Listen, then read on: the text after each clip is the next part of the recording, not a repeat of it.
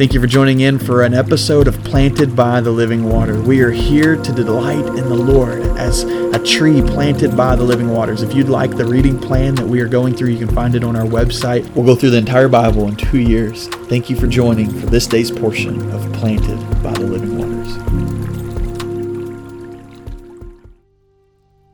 Welcome to episode 57 of Planted by the Living Waters. Today in our reading, we read Numbers 8 and 9 up to the first 14 verses of chapter 9 of Numbers.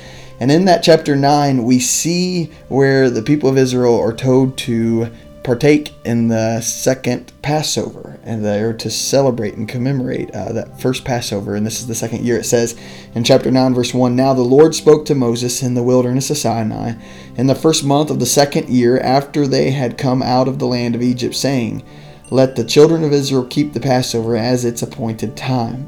And I read that and I think about this. It's been a year Imagine this. It's been a year since they were brought out of Egypt. And, and this Passover uh, is, is quite remarkable. Don't forget the power of that in, in Exodus when God told them to take uh, um, their lamb and, and to kill the Passover lamb and take its blood and put it over the doorposts so that the angel of death would pass over them, that God's judgment would pass over them. And they were to commemorate that every year. And this is the next year. It's been 365 days. A whole year later, we come to the place where they celebrate the second Passover where they commemorate what God did. Imagine the emotions coming through this. I mean, this is a year removed for this whole year. They've been traveling and, and trying to number themselves, get them all situated. We've been walking through this. Imagine this time of, of just slowing down for a second and thinking, look at what God has done. And of course, there's going to be struggles through this, and, and, and they're going to walk through, and and and um, they've already we're, we're already going to see where they're going to struggle with. Oh, we had it better in Egypt. We had it had this different, but but here's a time where they get to slow down and remember that God spared their firstborn. That while judgment came on the Egyptian firstborns, God spared them. He passed over them. And the beauty of this is to recognize that Jesus is our Passover lamb. And we can't uh, celebrate that, commemorate that enough. They were told to do this every year to point to the fact that there was to be a Passover lamb that would come named Jesus who his blood would be shed so that God's judgment would pass over us. What is it that you and your family do to help you commemorate the work of God, God's forgiveness in your life, the blessing of deliverance in your life? I think we all talk about our salvation and our baptism. We're so excited and we rejoice in that.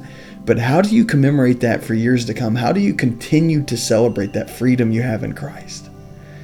And uh, if you're thinking, I'm not really sure, well, get creative and think through that. But I want to give you one way that we can continue to do this as a family, as a church family, as an individual family, as um, individual person. The way we can commemorate this, but but really as a, as a people of God, how we can continue to remind ourselves that we are freed is, is through the Lord's Supper, communion, and um, we're going to be having the communion, the Lord's Supper uh, at the Good Friday service we do every year, and that's coming up here in the next month. And I want you to just go ahead and be praying for that, that this would be a time where we would look forward to it, that it would be a, a, a memory, a commemoration of, of what God has done, His deliverance He has brought in your life, that you have went from a slave of sin to being freed in Christ and that as you take of the bread and you take of the cup, you would remember the, the body of Christ and the blood of Christ being shed for you.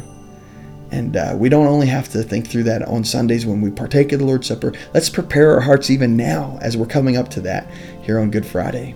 And so, Lord, as we are, coming up to Good Friday, the day you gave your life, the day that our Passover lamb was slaughtered, Lord, so the blood the blood on your head, the blood coming down your side, the blood dripping off your toes, Lord, would be the blood that was put over our doorposts so that God's judgment would pass over us and He would see us as righteous. God, help us as a church prepare for this day that we do this together, in which we take of the Lord's Supper. Lord, prepare our hearts even now. Help us commemorate and remember that you've delivered us, Lord. In the name of Christ we pray. Amen.